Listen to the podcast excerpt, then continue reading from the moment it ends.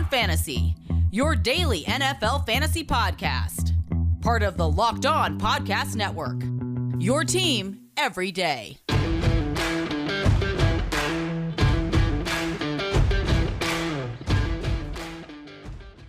Welcome into the Locked On Dynasty Football Podcast, everybody. I am Kate Majuk. You can follow me on Twitter at FFBallBlast. And as always, I am joined by my awesome co-host, Marcus Mosier. You can follow him on Twitter at Marcus_Mosier. We do have a lot to get through today, but I mean, our goal is just to get you to that Dynasty Championship. We are so close. We're halfway through the season. So if you've made it this far, stay tuned with us. And if your teams are dying off, this is the time now more than ever to stay in the loop with us. Follow us on Twitter at Locked On Dynasty, and be sure to subscribe on YouTube, where we're live streaming right now, which is so fun because you can ask us your questions. You can, just show us a little love because we love to hear from you. Marcus, what's going on? Are you recovering from the shenanigans of Week 9? No, I'm not. It's like a hangover. It's just you can't get over it. It's so frustrating. We don't even have to talk about my Dallas Cowboys today, but. I think we should. We should talk about one of you. Yeah, no, we don't have to. One of your former Steelers, Kate, James Conner. He's got to be the biggest winner of Week 9, right? Oh, absolutely. We got the news this week this morning, actually, that Chase Edmonds, the lead running back for the Arizona Cardinals, looks like he's got a high ankle sprain. So it seems like this is just going to be the James Conner show.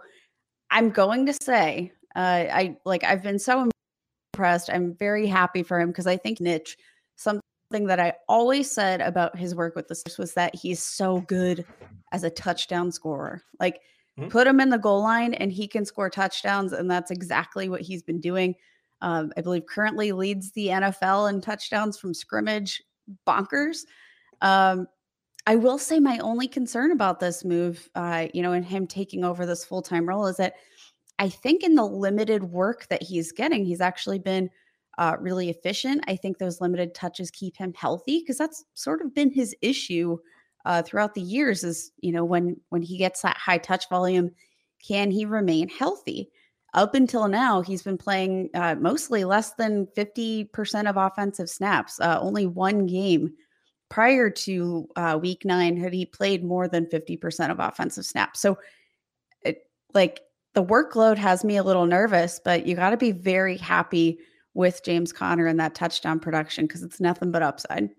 All right, so let's talk about Conner for the rest of the season. So high ankle sprains are usually 4 to 6 weeks for running backs, right? And that's what Chase Edmonds has.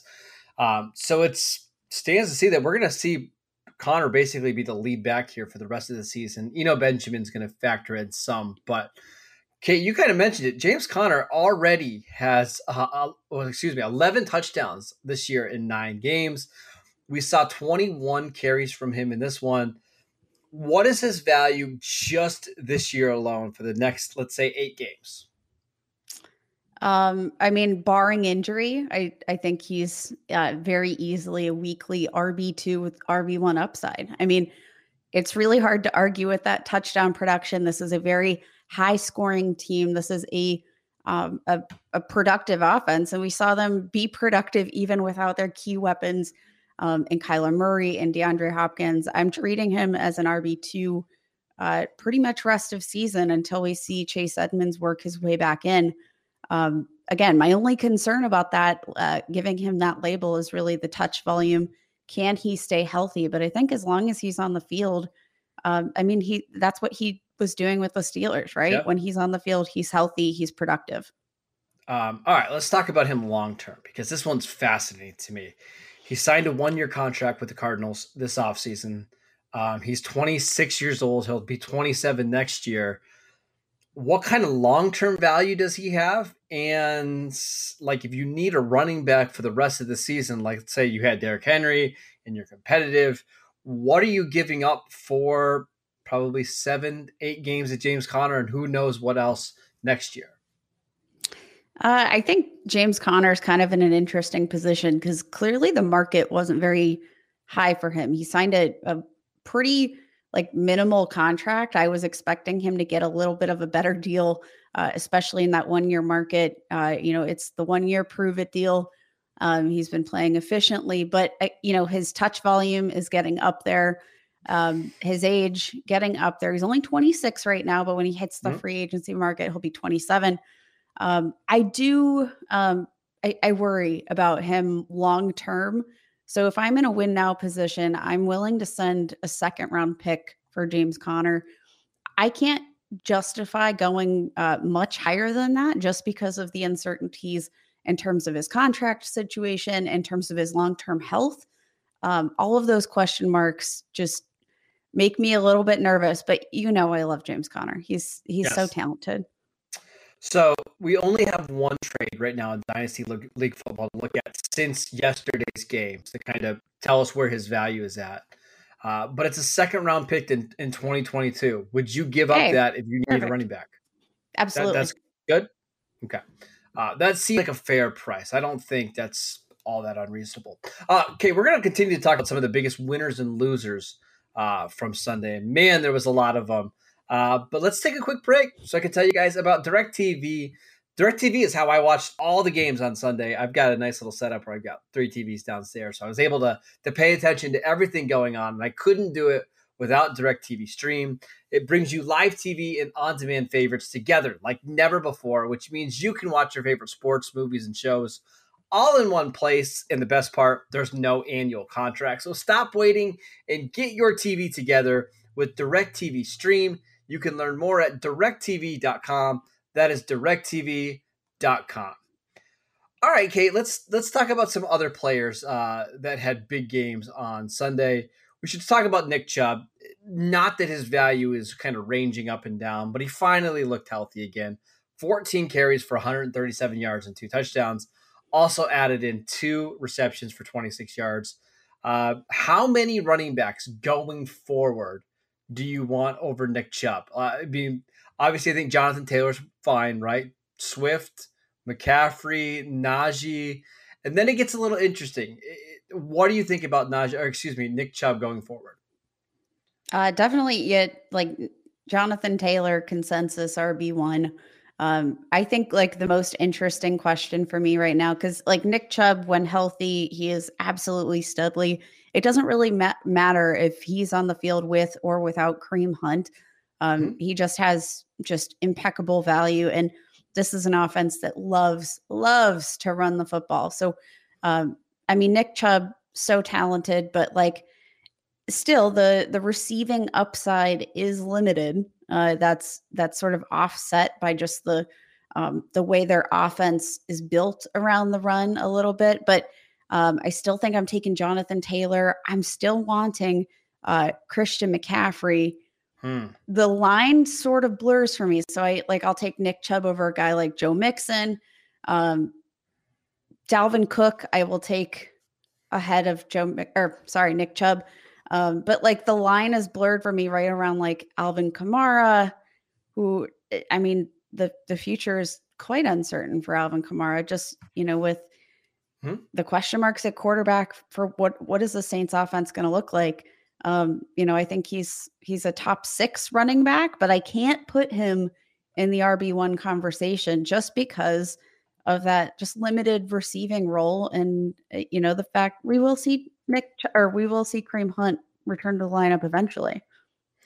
I agree with you. I think that's probably where I stand on Nick Chubb as well.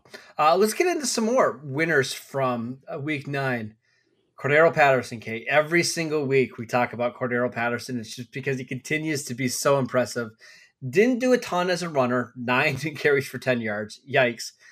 But 6 for 126 as a receiver on 6 targets. The guy is just so good right now. Long-term value, does he have any? How are we valuing Cordarrelle Patterson? This is another guy that I'm willing to make the trade for if I'm in a win now position. He's currently the running back 6 in the season in half PPR formats. You're super, super happy about that. But I do think if we were to see Calvin Ridley back in that lineup, if we were to see just that dynamic working better. Obviously, he's totally out of the market now, but even when he was in, it just didn't feel like they were clicking as much. I think if there were more variables around, if they had a better rusher in Mike Davis, I can't imagine that this would continue. I'm looking to sell high if I can, but I mean, like, if you're in a win now situation, he's a guy that I absolutely want, and another guy that I'd say go ahead and offer a second for, but It's just so hard because we have seen this production week in, week out. You have to start him. He's a must start at this point, but do you really trust that he can truly, truly break out for fantasy football this late in his career? I don't know. I don't know either. This one's really fascinating because you would assume that Calvin Ridley is eventually going to come back. Kyle Pitts is still there. It's not like he's having a ton of rushing success now like he was early on in the season, but man, if he's going to continue to make big plays, I don't know how you value him. Let's go to our friends at Dynasty League Football. Let's look at some of their recent trades, and we'll just go through a couple of them. Damian Harris, straight up for Cordarrelle Patterson. That's actually that's because really hard. Harris got outrushed by Ramondre Stevenson this week, and we know how fickle Bill Belichick can be with running backs. He is fickle. Damian Harris, I think, is like super talented, but I still think I take Damian Harris. I do, just because I feel more comfortable with the his overall usage so far in his career. He's been a fantastic rusher. The consistency is not going to be there, but up until this point, I can say the consistency has not been there for Cordarrelle Patterson. Yeah. So, how about for a wide receiver, Michael Gallup, straight up? I think if I'm in a rebuild situation there, I lean Gallup just because I believe in the talent. And we have seen him produce at, the wide receiver 2 level, still young. Rebuild, I'll take Gallup. In a win now, I might roll with Cordarrelle Patterson. This one's really fascinating. 2 guys that might not have starting jobs next year, but are super productive right now. Cordarrelle Patterson for Darrell Henderson. Oh, Darrell Henderson. All day. All day. Yeah, I agree with you on that one. He's electric. Right, like trust the things that you're seeing, because even in prime time didn't look that fantastic, but overall this season, his tape has looked really fresh. He showed a lot of burst. Like he's showing you everything that you probably wanted out of Cam Akers. Mm-hmm. I believe in the talent. I think he's going – talent rises. Come on. All right, so who else do you want to talk about from this week that you thought performed well? We'll get to some guys whose value maybe dropped a little bit, but any other guys you want to mention, Kate? I think we need to just shout out all the quarterbacks. It was a cesspool this week. Joe Burrow, he was like my guy, my start, and that didn't pan out. But I do think we should acknowledge like just the number of young wide receivers that had just absolutely fantastic weeks. Starting at the top, so far leading into Monday Night Football, Elijah Moore is the wide receiver 1 in half PPR formats. Wide receiver 2 on the week is Devonta Smith, put up that 160-yard, 1 touchdown game. It was fantastic. And then you had Marquise Brown, Brandon Ayuk, Donovan Peoples-Jones with a 60-yard bomb. It was a nice week for these young wide receivers, even though overall wasn't the tastiest dish across the league. So I do want to shout out some of these young guys who are making, some statement games here and helping carry our disgusting fantasy teams through this awful week. I want to talk about Hollywood Brown because that's a really interesting one to me. I had another big game, second week in a row with at least 12 targets, caught 9 passes for 116 yards, didn't score a touchdown, but Kate, in his last 14 games, 72 receptions for 1,000 yards, 12 touchdowns. Like this guy is giving you low end wide receiver 1 production basically every single week now. It's like he finally is started to click and learn the position.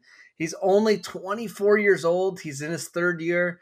Hollywood, like it's just really nice to see him develop into this player because I think a lot of us were nervous that he would never get there. So just wanted to say kudos to Hollywood Brown. Yeah, I think if I'm in any sort of I'm throwing some trade offers out there for Marquise Brown, because he's one of these guys that though he's produced a wide receiver one, I don't think that the mentality really among dynasty managers is that he truly is a wide receiver one. No, not at all. But you know where he's ranked at right now? I actually don't know. Tell me. According to the Dynasty League Football, he is being drafted as wide receiver 28. That's incredible value. What are you sending for Marquise Brown? Because I think he's an absolute stud. He's the wide receiver 5 so far in the season. I mean, let's go through some trades. We've got some really interesting ones. Oh man, Keenan Allen straight up for Hollywood Brown. I'm taking Marquise Brown all day. Yeah, absolutely. The age, the upside. Give me Marquise. Marquise Brown and Tony Pollard for Darnell Mooney. I'll take Marquise Brown. I don't even think that one's close. That one's hilarious to me. Now, this is where it gets a little interesting. A 2022 first-round pick for Hollywood Brown. Are you willing to give up, one of these maybe top-end running backs in next year's draft for Hollywood? I kind of think I am, Kate. Especially if you need help at receiver, Hollywood is a sure thing in terms of he's going to get so many targets. He's clearly the favorite guy from Lamar Jackson throwing down the field. I do like Hollywood quite a bit there. He's averaging 8.6 yards per game, ranks 6th among wide receivers in terms of receiving yards. He's been a stud, and this is a team that puts up points. I would very happily send a first-round pick for Marquise Brown at this point. He's on pace this year for 1,400 yards and 13 touchdowns. And quietly. It doesn't feel like it's going to be a stretch for him to do that at all. As long as he stays healthy – for the rest of the year, I see him absolutely getting to 1,300 yards, double-digit touchdowns. He's having a fantastic, fantastic season. All right, let's take a quick break. We'll come back and we'll talk about some players that maybe no-showed a little bit on Sunday. But before we do that, I want to tell you guys about BetOnline. BetOnline remains your number one spot for all the basketball and football action this season. Head to our new updated website and check out all the great sporting action this year. We've got a 50% welcome bonus with your first deposit. All you have to do is use promo code LOCKEDON to receive your bonus from football, basketball, baseball. We've got NHL, boxing, just any kind of sport that you could imagine. You can bet on BetOnline. BetOnline is the fastest and the easiest way to bet on all of your favorite sports. BetOnline, where the game starts. Also want to tell you guys about Built Bar. It's the absolute best tasting protein bar. I think Cowboys needed a couple of Built Bars yesterday because, my gosh, their performance was bad. It's hard to even explain how good they are. It's real chocolate with amazing flavors. It's just a great combination of low calories, high protein, and low sugar with no crazy additives. Best of all, they taste fantastic. Go to BuiltBar.com and use promo code LOCK15 to get 15% off your next box at BuiltBar.com. All right, Kate, let's talk about some people that struggled a little bit in this one. And we can talk about all the quarterbacks, right? Dak was bad. Josh Allen was worse. I mean, there was some awful, awful performances. Patrick Mahomes continues to struggle. What stood out to you? It was just a very, very ugly week. So, I think this is one of those weeks that I just sort of scrap. I'm not taking too much away from this week. Josh Allen, I think this was a really weird game. They made a lot of, mistakes that I think added up to a loss, which just it was a really surprising sort of narrative. But, I think Sean McDermott hit the nail on the head. They need to fix this run game. And when I say fix, it's not even that they really try to establish the run at any point. So I think there's a lot of different narratives going into this week that we're just throw them out the window. I don't really know that there are any solid takeaways, maybe other than the fact that Jordan Love, how comfortable are we feeling about him being the future of the Green Bay Packers franchise? That's what I was going to say was my biggest takeaway is man, if you've been holding Jordan Love because you're hoping that 2022 is the year that he's the starting quarterback in, you know, in a super flex league or whatever, you got to be really concerned because he did not look ready at all. And he had a year and a half to get ready for this game. And it's not like the Chiefs have this uber great defense, right? Like, pretty bad. And this is actually a great spot for him. And he just looked completely unprepared. And now you just wonder, Kate, like, do the Packers have no choice but to appease Aaron Rodgers next year and just bring him back? Because how in the world can you go from Rodgers to Jordan Love next season? I mean, this is, I feel like this is just sort of an indictment on the team itself. Like, this is, this entire situation, top to bottom, with Aaron Rodgers was managed very poorly. Like, from the get, from the moment you drafted Jordan Love, this situation was a disaster. You know, I don't know that you do give in to him, though, because it feels like he's sort of like he's doing that thing in the candy store where he wants, you know, a blow pop and mom won't give it to him. So he's holding his breath until he passes out, and he'll eventually wake up in his mom's car. But like the drama, the flair for dramatics, like if you're not in a place where you're going to really just bend over and kiss the booty of Aaron Rodgers, which it doesn't seem like they're hammering to do, I think you just kind of got to call it a wash. And I think, you know, maybe on both sides, both parties are going to be better off for moving on. How about the Jets quarterbacks? Like, I think this is another interesting takeaway. So we saw Mike White in week 8 come out 26 fantasy points. Was like such a pleasant surprise. Obviously got injured this week, but then Josh Johnson comes in 24 fantasy points. Like, like the question is not, is Josh Johnson or Mike White that good? The question is Zach Wilson that bad? Maybe. And that's concerning. Man, if you put a lot of stock in these young quarterbacks, you're a little frustrated right now. Even like Trevor Lawrence really struggled again on Sunday against Buffalo. Didn't really do anything. Had a, hurt his ankle in that one as well.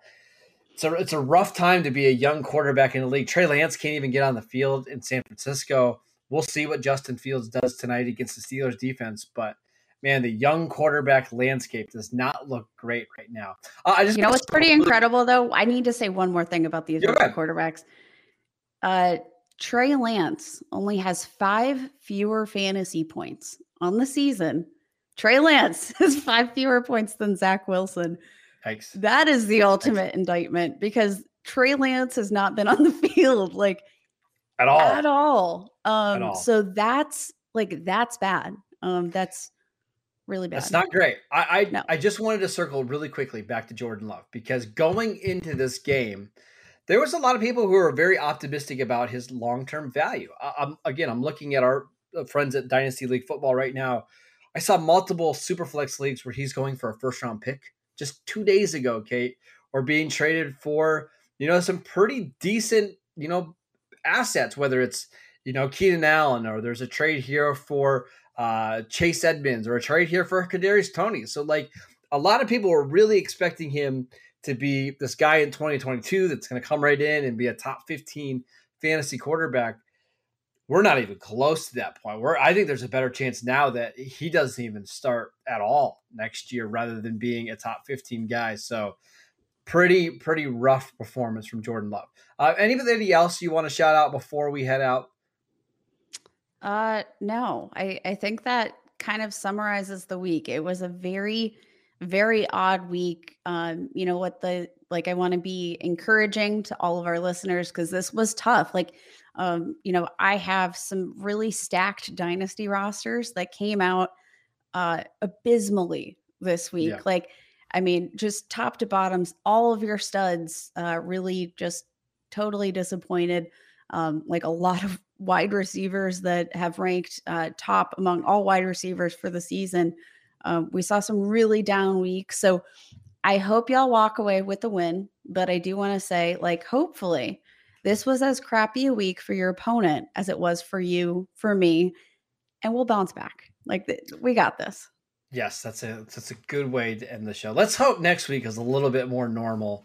But I've got a feeling it won't be. We got some teams on bye. We've got some interesting matchups. It's just the way the NFL has been this season. It's been just a roller coaster every single week. But you know what's not a roller coaster? The Locked On Dynasty Football podcast. We have episodes coming out Monday, Tuesday, Wednesday, and Friday. Matt and Ryan will be back on Tuesday and Wednesday. We'll be back on Friday after the Thursday night game between the Ravens and the Dolphins. You can check out Kate at FFBallBlast. I am at Marcus_Mosier. Please follow along at Locked On Dynasty. Download the podcast wherever you get your podcasts. Enjoy Monday Night Football, and we'll see you guys next time. Bye.